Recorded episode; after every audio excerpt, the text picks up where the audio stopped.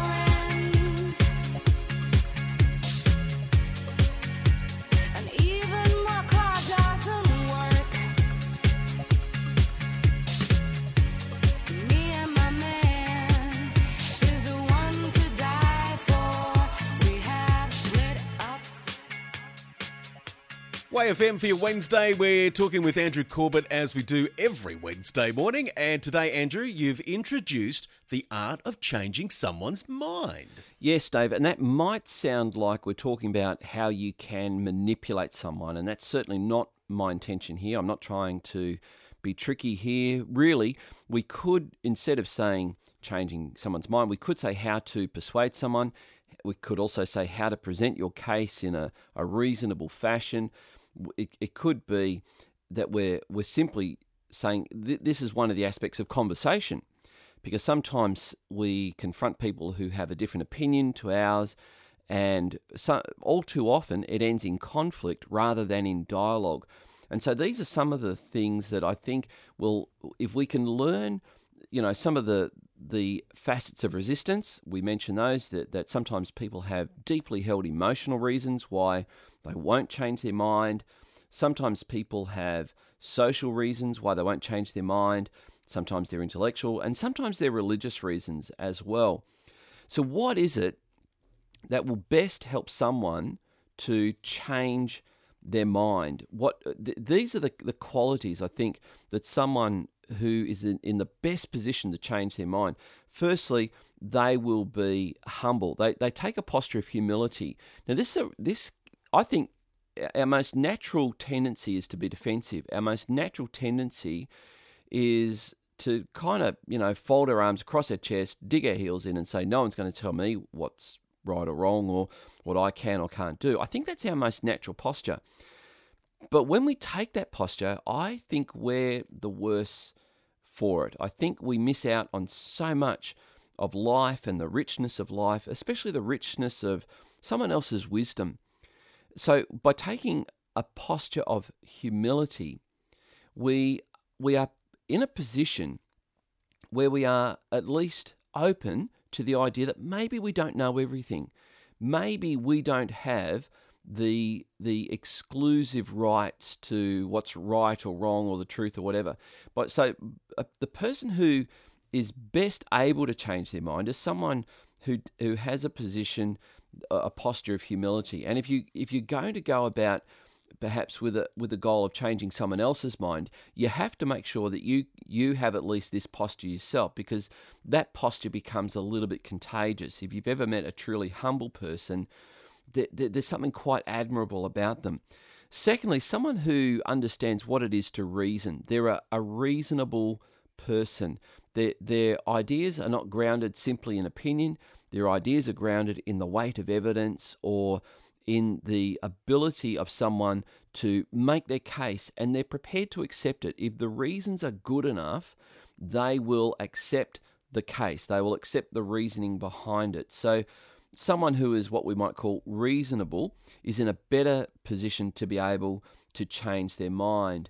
And finally, the, the way someone is best positioned to change their mind, and therefore, if you come from this posture yourself, you will have a, a, an increased ability or a, opportunity or chance to change someone else's mind about something is considerate. By being considerate, we mean that they're, they're careful with the facts, they're careful with the truth, they're careful with the evidence, and also they're not rash. They don't rush into things, they consider things, they take time to make decisions. And perhaps you've always been a Ford person and now you, you recognize, you know, gee, Subaru is actually a pretty good car, or uh, as I did, or and I bought my car at our new station sponsor, Neil Buckby's.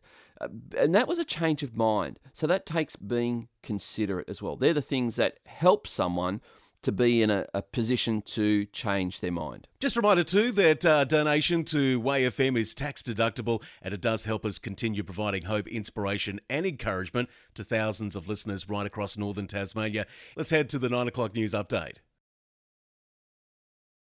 The Bureau says fine and sunny today, top of 21, 19, and mostly fine. A little bit of cloud about tomorrow, sunny and 20 on Friday, and looking like some rain over the weekend. Today on WayFM, we're discussing the art of changing someone's mind. I know it can be hard sometimes to change someone's mind. So, uh, yeah, we've got some great tips coming up here.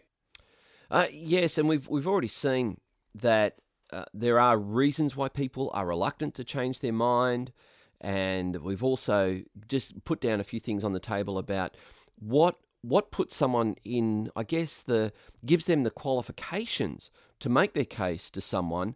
Because if you are someone who has changed your mind, you you exude some qualities that are a little bit contagious. Those qualities include humility, reasonableness, and consideration.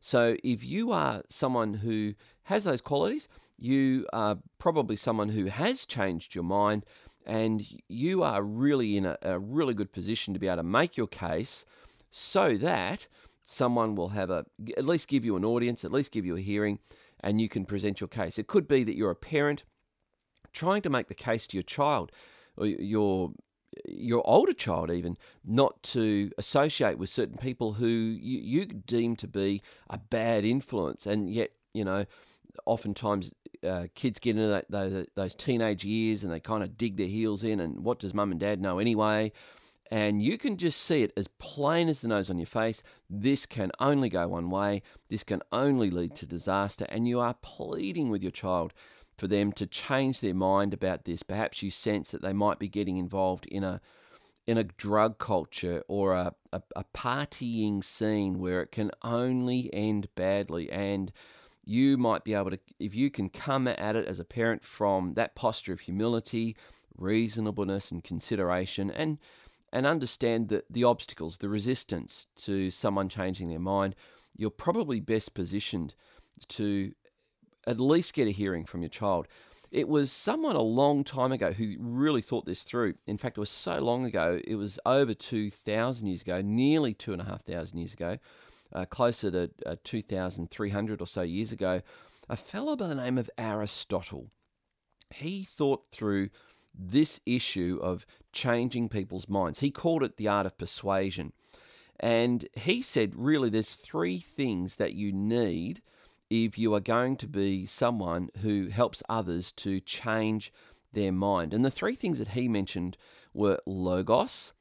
Logos, of course, is where we get the word logic or logical. It logos means reason. So it's your ability to give good reasons. So Aristotle said if you want to be someone who persuades others, changes their mind, you have to be someone who is able to give good reasons.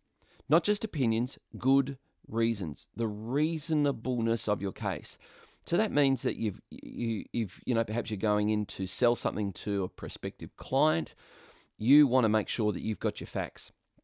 You know, why should they buy this car rather than that car? Why should they buy this from you and not from your competitor? Well, if you're going to persuade the customer to buy from you, you want to have your reasons in place. So that's that's the first one that Aristotle said. He said you, you have to have this this thing called logos in your corner so that you can make your reasonable case. The second facet of persuasion, changing someone's mind, uh, Aristotle said was ethos ethos is where we get the word ethical from. That that thing that makes your case not only logical and reasonable, but it makes your case right. So you're you're coming from the grounds that you can show that your your case is is not just factual, grounded in evidence, and you've got good reasons for it, but in fact there's a moral imperative to it. There's there's almost a sense that that what the, what you're trying to do is to help someone to be ethical, to be right.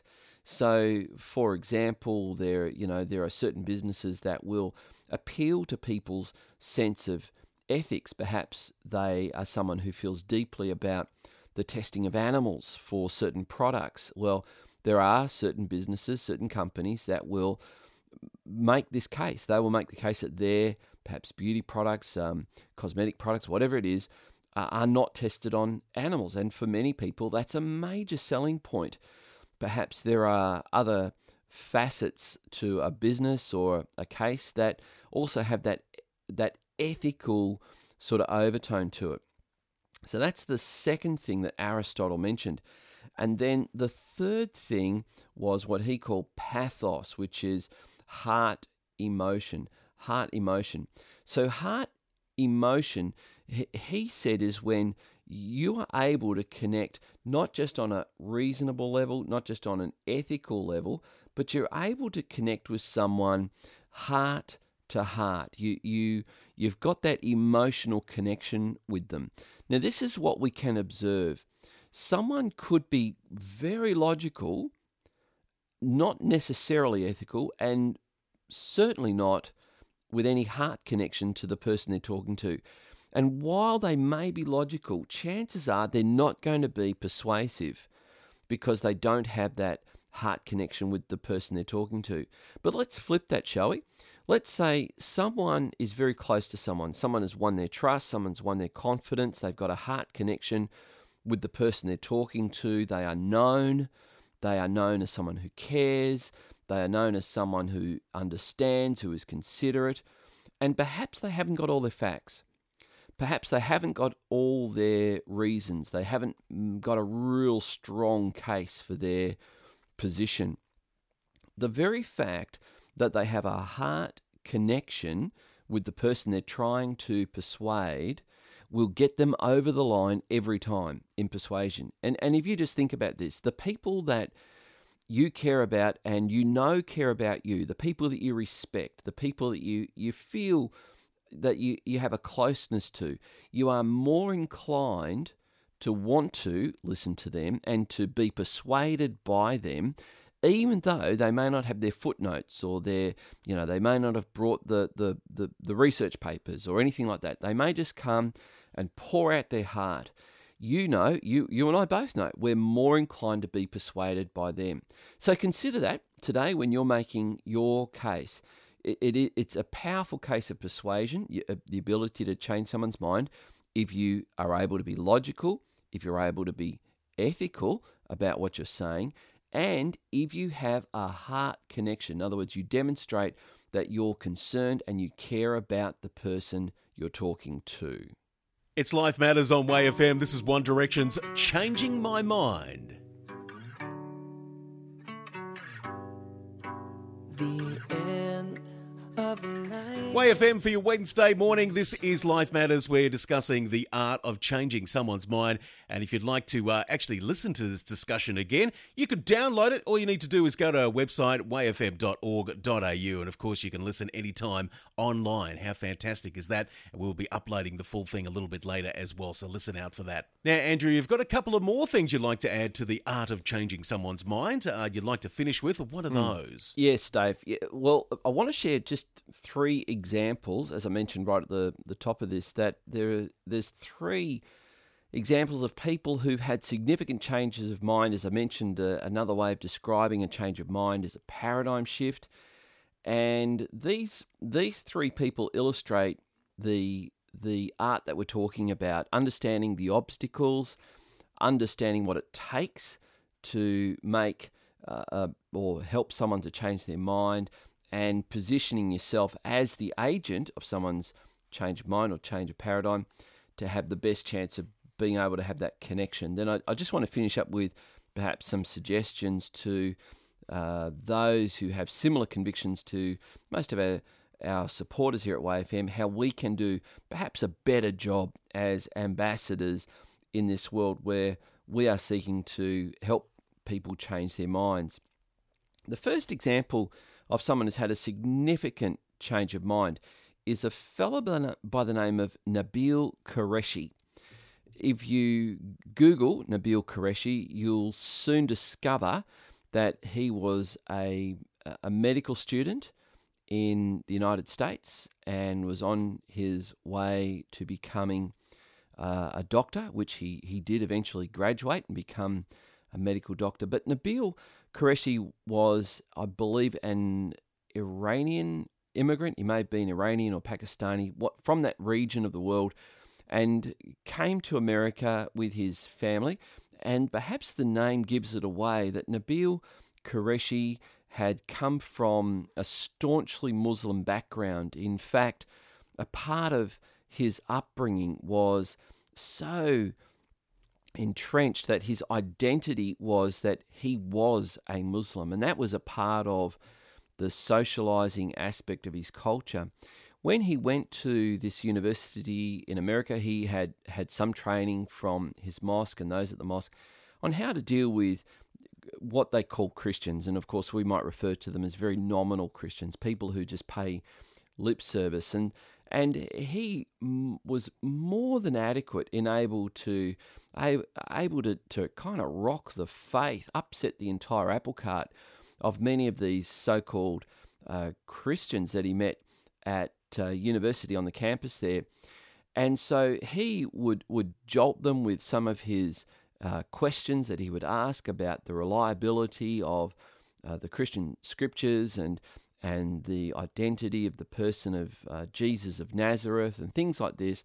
And most of the people had no idea how to respond, and their, their faith was rocked. And he took great delight in this, showing that he was someone who had the exclusive truth and that he was doing them a service in trying to persuade them and trying to help them change their mind. And all that was going really well, swimmingly along one day. And then uh, he met two college guys who knocked at his door and invited him to some Christian university function. And, and he just started the drill with them too. The problem was, even though these guys weren't necessarily, you know, theologians or pastors or you know giants in in understanding some of the aspects of the Bible. They they were just average Christians, but they knew enough to know that there were actually good responses to some of the things that Nabeel Qureshi was saying. And this actually started a, a dialogue between him and these two uh, university students in his dorm room over quite a period. In fact, it lasted, I, I understand, uh, at least three years or so of of them chatting and discussing these things and investigating the claims of Jesus of Nazareth. Eventually, after about five or six years, as they had been meeting fairly regularly, each of the major objections that Nabeel Qureshi had had to Christianity were well and truly satisfied. Uh, they, they'd been well and truly countered, not just with opinion, not just with emotional responses, but with actual historical evidence, with textual evidence, things that were very, very difficult for Nabeel to dispute. So, this eventually led to him coming to a complete change of mind. Now, I mentioned that one of the, the factors in the, that people have to deal with in their resistance to changing their mind is the social context. And for Nabeel, that was, he says, the biggest issue. Because if he was to announce to his parents, very devout Muslims, that he was no longer a Muslim and that he had been persuaded by the arguments for Christianity, it would have meant that he would would have been cut off from the family. And this, and he knew that, and so it actually took him a, a process of around about two years before he could actually muster the courage to even broach the subject with his parents. When when he did, he got he I, in one sense he got the reaction he expected, but in another sense the reaction he got caught him off guard because it was such a, a strong emotional response to what he was now saying to his parents. And they did indeed disown him from that point. Today, Nabeel Qureshi is, is associated with Ravi Zacharias, whom we air here each Wednesday night at 8.30 on Way FM, so you can hear Ravi Zacharias, and occasionally you'll hear uh, a message from Nabeel as well, as he now gives the reasons for becoming a Christian. You can also YouTube his story as well. Nabeel Qureshi. So that's one example. Another example is kind of similar, uh, except this was uh, also a, a, very devout Muslim, probably uh, arguably more skilled in what Islam involved. Uh, and this man's name was Abdu Murray. Abdu Murray was uh, uh, studying at, uh, I think, the University of Chicago to become a lawyer. He, he did graduate from law school and went on to be voted the best lawyer in America, in the United States of America, uh, twice. So, obviously, a really, really sharp guy. And he was someone who also took great delight in talking with Christians and using his very keen legal mind to show them why, in his opinion, Christianity was was uh, historically inaccurate. It was uh, illogic, illogical, and had some very faulty grounds upon which it, it, it built its case. But then he met someone who actually countered each of those points with evidence. And being someone with a with a bit of a, a keen legal mind, he recognised the legal case they were making. Their discussions went on for seven years. Seven years. And after seven years, uh, Abdu Murray says he was convinced that it, what he had previously believed was wrong and that what he was now being presented with was correct. This is what he says. But it, then he faced exactly the same difficulty that Nabeel Qureshi faced the social, the social resistance, the social obstacle, because when he told his parents what uh, his change of mind, his paradigm shift, he too was utterly disowned by his family. It cost him dearly. And he knew that would happen. And it took about two years for him to, to own his, his change of mind. Very, very difficult time for him. So I guess I, I, give these examples just to highlight that when we're we're trying to persuade someone, understand it's not just the strength of your case. It's not just you know whether you're factual or even whether you're ethical sometimes there's there's a huge uh, pathos happening here. There's a huge emotional thing that's got to be dealt with as well. The the third example that I would I would sort of finish up with as far as my examples is Professor Antony Flew. He died a few years back, but he was someone who was a colleague of Bertrand Russell and was an extremely prominent atheist who wrote the Humanist Manifesto. He debate, debated uh, uh, well known Christians, including uh, the great Greg Habermas, uh, one of the finest apologists uh, for Christianity. And eventually, Greg Habermas, who after these public debates would take Professor Antony Flew out for a meal, and they would just chat. And Antony Antony Flew was was was persuaded largely because not only the, the strength of the case that Greg Habermas can make, and he makes a phenomenally strong case for the God of the Bible and the case for Christianity. But the fact that he he walked the talk, it made a huge impression on Antony Flew, and at least it got him to consider that maybe his strong atheist position could be challenged, and indeed he did reconsider it. And eventually he concluded that he had been wrong for all his life. All his life he had he had been wrong. And he decided that he would investigate Christianity a bit further and he ended up writing a book about this journey and the book is cleverly titled There is no God but with the no crossed out in red ink to indicate that Professor Antony Flew had had a pretty major a, a change of mind. Now, this cost him dearly as well because he was one of the heroes of the atheist community. And when he renounced atheism and embraced the essentially the God of the Bible, he copped a lot of flack, just a lot of flack from people. He was maligned. Uh, people said he's going, he, he's going or gone senile he he was really really ridiculed and abused. So we, I think we need to consider this. I want to uh, I want to just finish up with just a couple of things that will help us as perhaps followers of Christ to make our case a bit better. Firstly, be honest, don't exaggerate your case. Be factual. Be courteous and be polite and also the things that I've talked about, I hope you've heard. Be considerate and understanding. Do those things, even as parents or Christian casemakers, and you'll have a better chance of changing someone's mind.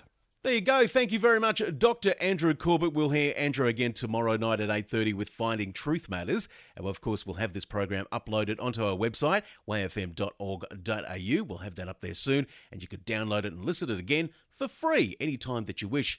WayFM for your Wednesday. Good morning.